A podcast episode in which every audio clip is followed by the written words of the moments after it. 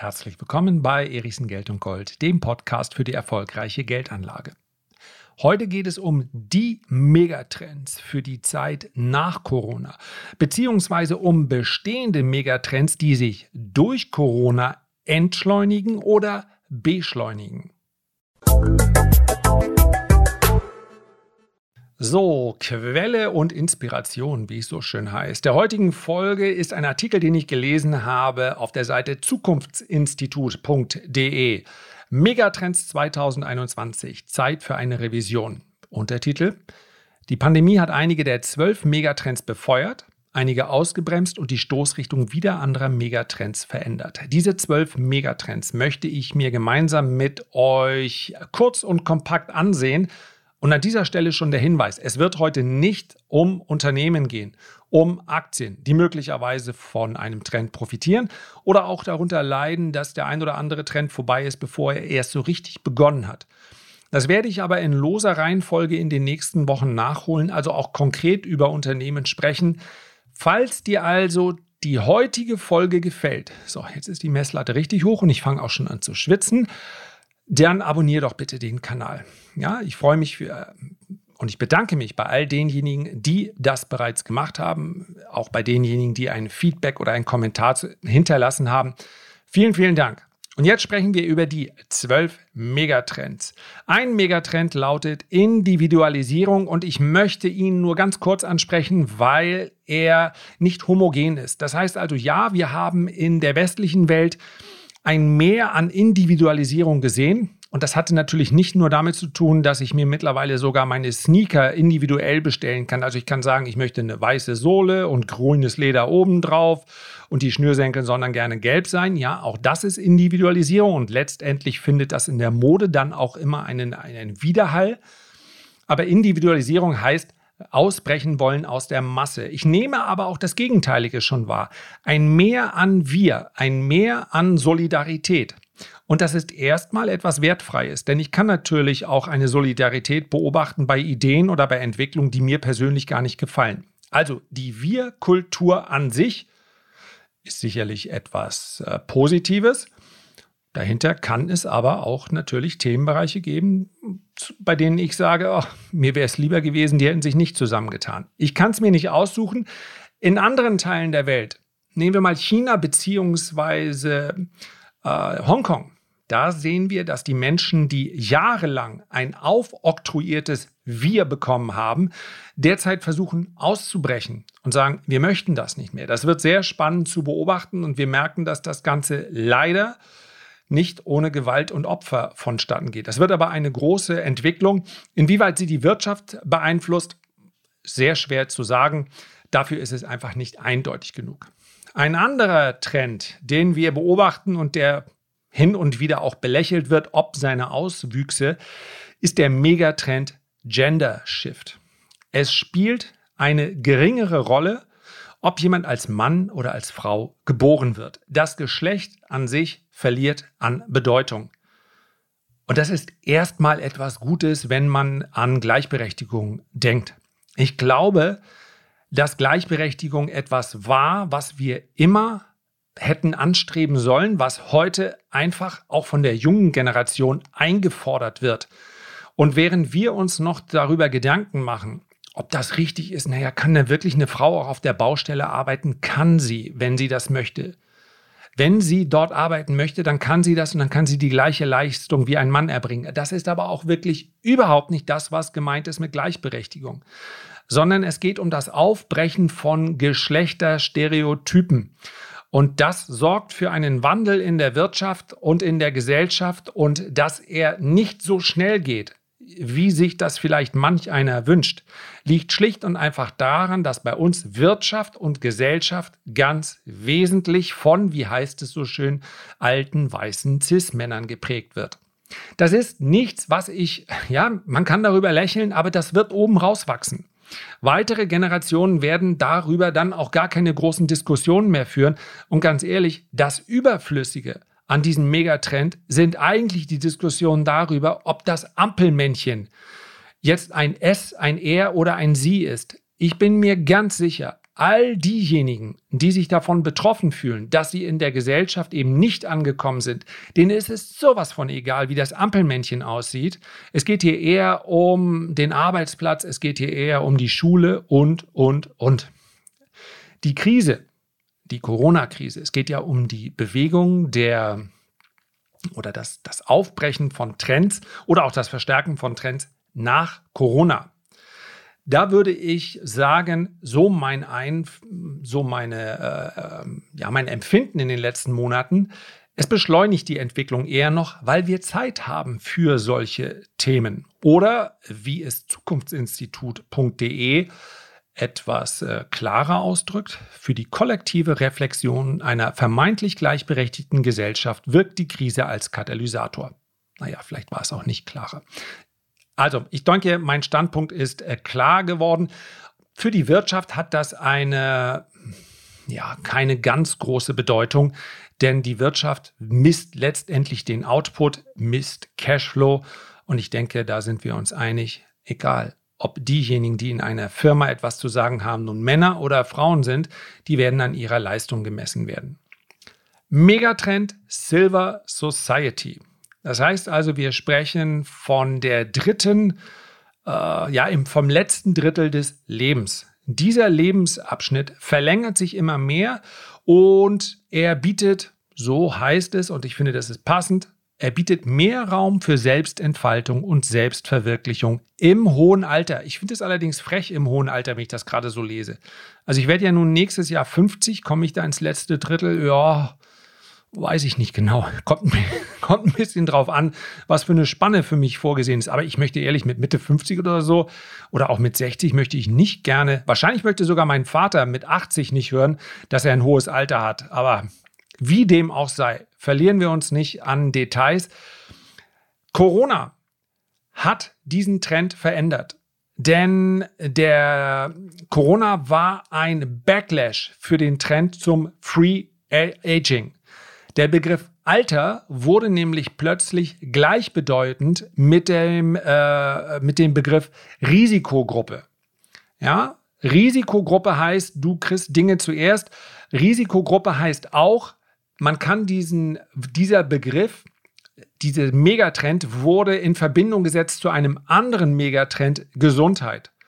Vorher gab es zahlreiche Definitionen von Gesundheit.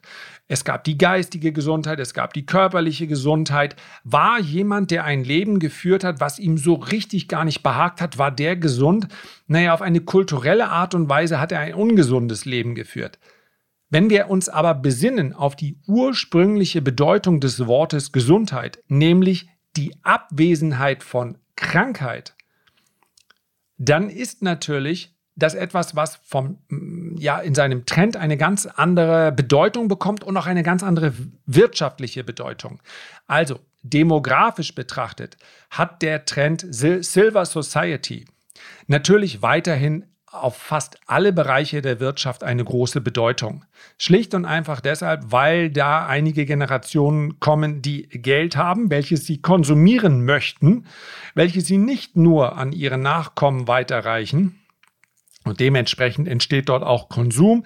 Dementsprechend wird das in der westlichen Welt auch sehr, sehr wichtig sein, dass dieser Konsum äh, bleibt. Denn bei jüngeren Generationen wird vermutlich der Konsum sich nach hinten verschieben müssen, weil gerade in den Metropolen die Lebenshaltungskosten derart steigen, dass so viel für diesen Konsum, also für Kreuzfahrten, für teure Möbel und, und, und, gar nicht übrig bleibt. Und die Superreichen, ja, wenn wir diese Schere uns vorstellen, auch die Superreichen können nur ein, zwei, drei, vier, fünf Tische kaufen. Eins für Saint-Tropez, ja, eins für Zermatt, was auch immer. Aber sie können niemals den Konsum einer gesamten, einer gesamten Gesellschaft auffangen. Also, der Megatrend Silver Society wird meines Erachtens äh, weitergehen. Der Megatrend Gesundheit wird nochmal eine viel größere Bedeutung bekommen. Nicht nur durch Corona. Aber wir haben durch Corona den Fokus wieder mehr und mehr auf das Nicht-Kranksein. Und ich sage hier ganz offen, das ist im wirtschaftlichen Sinne für diejenigen, die in Pharmawerte investiert sind, auch interessant. Denn Das Geld, was in Pharma und in die Entwicklung neuer Medikamente fließt, das ist in den letzten 18, 24 Monaten in einem Umfang geflossen wie nie zuvor. Und das wird meines Erachtens auch nicht aufhören. Diese Büchse der Pandora war vorher schon offen. Das heißt, Pharma hat immer viel Geld gebraucht und auch viel Geld bekommen. Jetzt ist es aber ein absoluter Supertrend. Gesundheit. Und wer weiß, wie weit wir noch entfernt sind von diesem auch durch das Geld. Denn man muss ganz klar sagen, dass Forschungsbereiche, in denen viel Geld fließt, einfach erfolgreicher sind in dem Vorbringen von Ergebnissen als Forschungsbereiche, in denen bedauerlicherweise, weil eben nur sehr wenige Menschen möglicherweise an diesen Krankheiten erleiden, die eben nicht so viel Geld bekommen. Also, das ist wirklich ein schwieriges Thema und auch ethisch und moralisch manchmal wirklich in der Grauzone. Aber klar ist, immer dort, wo es ganz viele betrifft, fließt auch sehr, sehr viel Geld. Und was ich eben andeuten wollte, der Punkt, den einige Experten schon länger erwarten, an dem wir möglicherweise Krankheiten wie Krebs besiegen können, der führt dann automatisch dazu, dass die Silver Ager, also diejenigen, die im letzten Drittel sind, richtig was obendrauf bekommen. Schlicht und einfach, weil eben in dieser ja, in dieser Phase des Lebens die meisten Menschen entweder eine Herz-Kreislauf-Erkrankung bekommen oder eine Krebserkrankung. Ja, und wenn das 10, 20, vielleicht sogar irgendwann 30 Jahre nach hinten verschoben wird, dann kommen da 10, 20 oder 30 Jahre mehr Konsum dazu. Also der Megatrend Gesundheit wird meines Erachtens ein Mega-Megatrend werden. Zu einem weiteren Megatrend kommen wir Mann, das Wort mega, versprochen, ich werde es in den nächsten Wochen dann nicht mehr so inflationär benutzen. Der Megatrend Wissenskultur.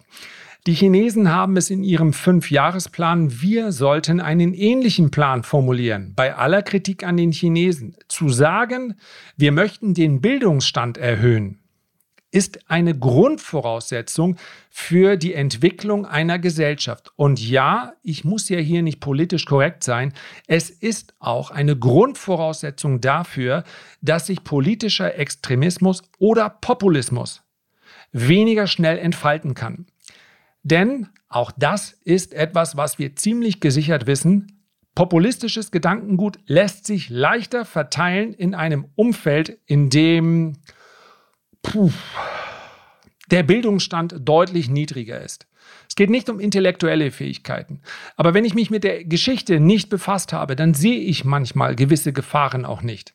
Ja, das heißt nicht, und das möchte diese Verwechslung bitte nicht äh, in irgendeiner Art und Weise hier rein interpretieren. Das heißt nicht, dass nicht auch sehr hochgebildete und intellektuell sehr fähige Menschen auf ganz dumme Gedanken kommen können.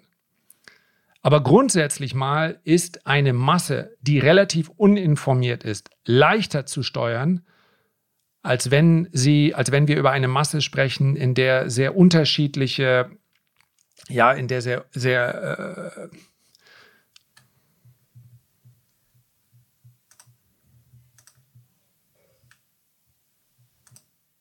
So, ich weiß nicht, ob man es gleich hört. Ich habe, glaube ich, zum ersten Mal hier einen Cut gemacht seit 500 oder 600 Ausgaben. Also, je höher der Bildungsgrad einer Masse, ich habe an dem Wort mich letztendlich irgendwie aufgehangen, das hat mir nicht gefallen, aber mir ist so schnell nichts anderes eingefallen. Der, je höher der Bildungsgrad, umso besser, beziehungsweise desto größer der Schutz vor Populismus oder extremistischen Gedanken.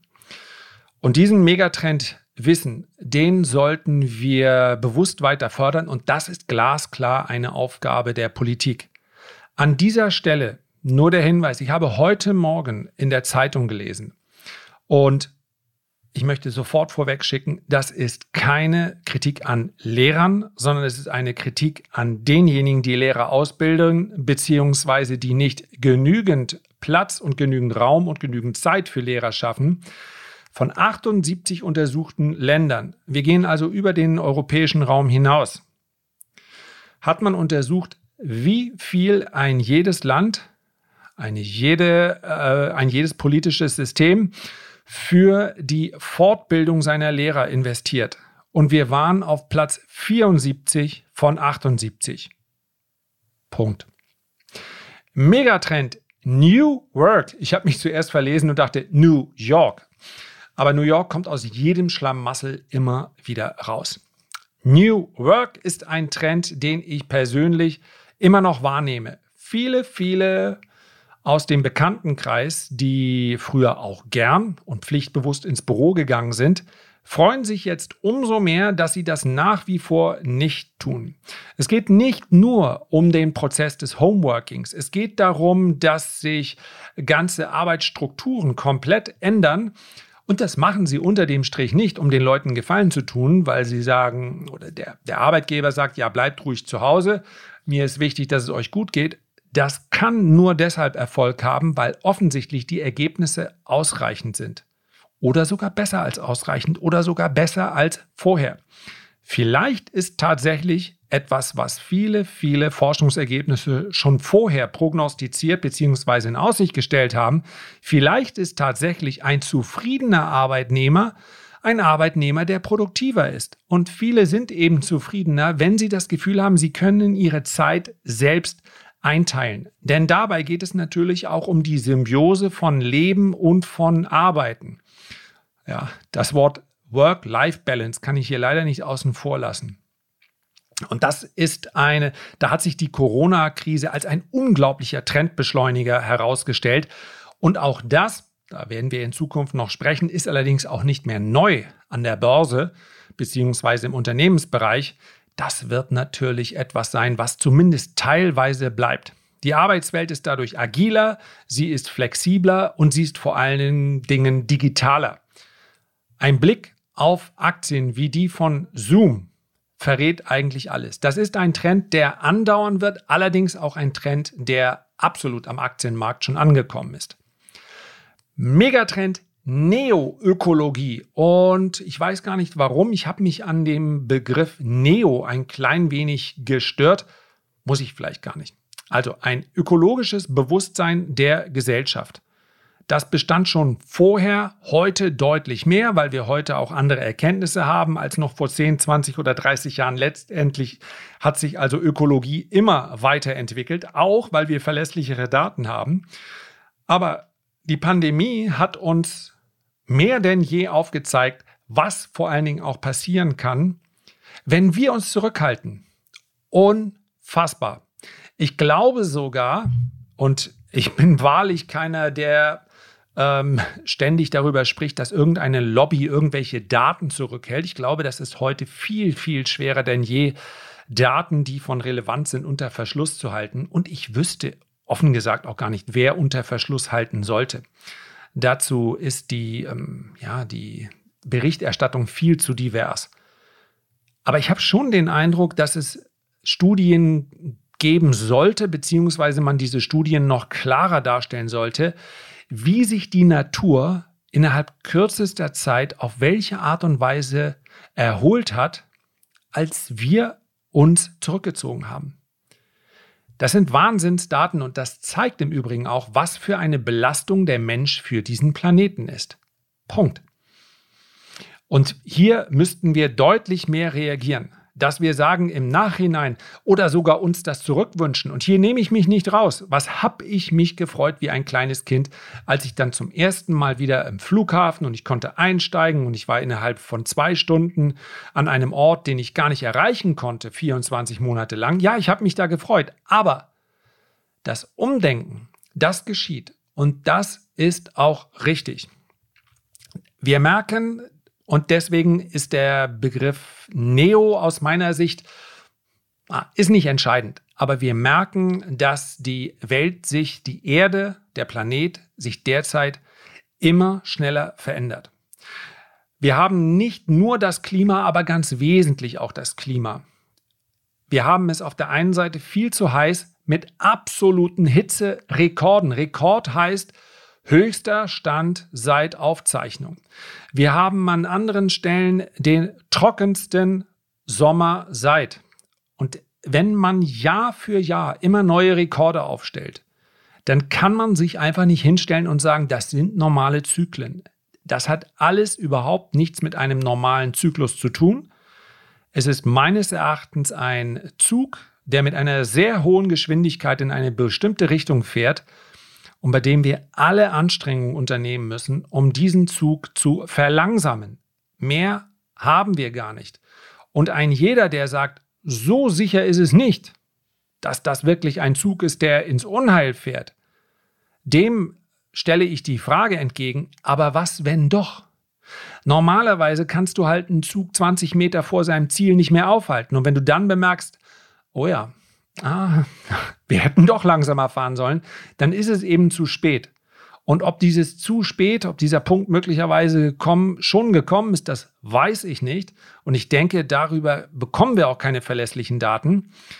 Aber als Vater eines Sohnes und einer Tochter werde ich mir alle Mühe gegeben geben und sei es hier im Podcast mit darauf aufmerksam zu machen, dass wir auf die Bremse treten müssen. Und manchmal bedeutet Bremse treten eben auch Verzicht. Aber da sind wir bei dem Punkt wieder, der Mensch kann schnell adaptieren und selbst Bereiche, in denen er verzichten muss, da kann er ganz gut mit umgehen. Das wird auch etwas sein, was an der Börse eine gewaltig große Rolle spielt. Zum Teil haben wir das bereits gesehen in einem kleinen Hype. Ich glaube allerdings, dass das noch sehr, sehr viel äh, größer werden wird. Megatrend Konnektivität. Den können wir eigentlich getrost auslassen.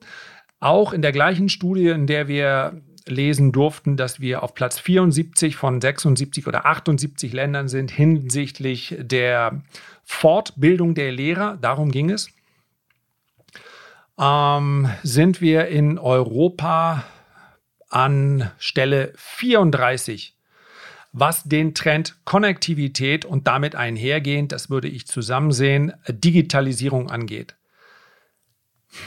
Als jemand, der jetzt seit vielen, vielen Monaten auf sein Glasfaserkabel wartet und dann, nachdem er das Glasfaserkabel hat, zumindest mal zu der besser versorgten Hälfte gehört, nicht zu dem äh, Drittel, welches dann wirklich schnelle Datenleitung hat, sondern nur zu dem besser versorgten, möchte ich mich hier gar nicht weiter dazu auslassen, weil es dann auch zu persönlich wird. Corona hat die Digitalisierung vollends von der Zukunft in die Gegenwart geholt. Homeworking, New Working funktioniert ohne Digitalisierung nicht. Punkt. Wir können hier weiter zuschauen oder wir finden jemanden, der sich damit auskennt. Denn wenn schon mein Flensburger Tageblatt schreibt, der Grund dafür, dass wir in der Digitalisierung abgehängt werden, ist mangelnde Kompetenz. Ja, da muss ich dem eigentlich nichts mehr hinzufügen.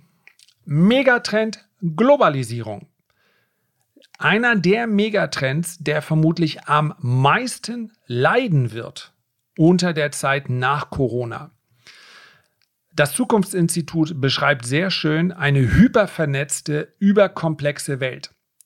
Das zentrale Dilemma besteht darin, dass wir versuchen, globale Prozesse und Probleme mit nationalstaatlichen Mechanismen zu regulieren. Das verdeutlicht auch die Corona-Krise, die zugleich den Trend in Richtung Glokalisierung, ja, nettes Wort, also von einer globalisierten Welt in einer Welt, die wieder kleinteiliger wird, die wieder auf Nearshoring achtet. Ich habe es hier schon besprochen, es gibt große, große Studien, die die Unternehmen selbst anstreben. Unternehmen wie äh, die Bahn, immerhin das größte Logistikunternehmen der Welt, auch wenn man bei der Bahn immer nur an die Schiene denkt, aber das ist nur ein kleiner Teil. Unternehmen wie Volkswagen, die über Nearshoring nachdenken, weil sie sagen, nochmal für sechs Monate Ausfall können wir uns nur dann erlauben, wenn tatsächlich auf der Welt auch keiner mehr konsumiert. Die Zulieferer und die Produzenten wieder näher zueinander zu bringen, nicht nur auf den Preis zu gucken, sondern die Schnittmenge zu nehmen zwischen Zuverlässigkeit und Preis ist ein Trend, der meines Erachtens nicht aufhören wird. Nicht zuletzt, weil sich die beiden großen Supermächte auf diesem Planeten, nämlich China und USA, absehbar so schnell nicht wieder in Friede, Freude, Eierkuchen an einen Tisch setzen werden. Und da müssen wir uns überhaupt keine Illusionen machen. Eine Rückabwicklung, und sei sie nur teilweise, der Globalisierung wird möglicherweise auch zumindest vorübergehend Wachstumsrate kosten. Sehr spannendes Thema. Globalisierung, vielleicht haben wir den Peak gesehen, vielleicht ist es auch gut so. Megatrend Urbanisierung. Ein weiterer Trend, der meines Erachtens seinen Peak überschritten hat, nur nicht so schnell, wie viele das denken. In der Mitte von Metropolen zu wohnen, war unter vielerlei Aspekten attraktiv. Kulturell, aber auch deshalb, weil ich normalerweise meinem Arbeitsplatz sehr nahe bin, meinen Freunden, meinen Bekannten und, und, und. Das hat natürlich dazu geführt, dass sich diesem Megatrend kaum noch jemand anschließen konnte, insbesondere diejenigen mit Familien nicht. Und es ist natürlich grotesk, wenn diejenigen, die die Gesellschaft am Laufen halten, also Krankenschwestern, Feuerwehrmänner, Menschen, die in der Verwaltung arbeiten, ja, jegliche Art von Verwaltung, wenn die überhaupt nicht mehr in der Stadt leben können, weil sie sich das nicht leisten können. Das gilt natürlich nur für die Metropolen, das gilt nicht für jede Stadt. Also das gilt für Hamburg, Düsseldorf, Köln oder München. In Flensburg geht es. Zumal bei uns natürlich, wenn ich mir ja, den, den Umkreis ansehe, es ist dann auch nicht so weit in die Stadt. Aber das ist ein Trend, der im Prinzip die, äh, wir haben es erlebt, dass junge Familien teilweise 50, 60, ja bis zu 70 Prozent für ihre Miete ausgeben müssen. Das kann kein dauerhafter Zustand sein. Damit diejenigen, die für die Immobilie wahnsinnig viel Geld bezahlt haben, überhaupt noch eine Rendite erzielen, das ist alles andere als eine Auf, ein Aufruf zu, zu einem Mietpreisdeckel. Die Idee war schlecht und die Umsetzung ist meines Erachtens so auch nicht gegeben. Aber dass wir darauf achten müssen, dass diejenigen, die normale, in Anführungszeichen, normale Berufe ausüben, dass die sich das Leben auch in einer Großstadt noch leisten können. Ich denke, das müssen wir als Gesellschaft hinbekommen, sonst machen wir nämlich auch die Berufe, die so, so wichtig sind, immer unattraktiver. Der Megatrend Urbanisierung wird natürlich auch ganz klar dadurch ein klein wenig geschwächt, dass viele Menschen merken, sie können jetzt zu Hause arbeiten. Und wenn du natürlich vorher 50 Prozent deines Nettogehaltes für Miete ausgegeben hast und sagst, ja, ich arbeite zu Hause, da könnte ich ja jetzt genauso gut im Grünen 30 oder 40 Kilometer weiter draußen machen. Das werden einige Menschen äh, wieder in, ja, in Anspruch nehmen. Das, das heißt, der Trend schwächt sich ab. Andererseits werden die Innenstädte selber meines Erachtens, was kulturelle Angebote, was gastronomische Angebote angeht, weiterhin ein zentraler Standpunkt sein. Denn eins haben wir auch gemerkt, während und auch nach dieser Krise, die Menschen möchten gern gemeinsam sich treffen, möchten gern gemeinsam mit, miteinander feiern.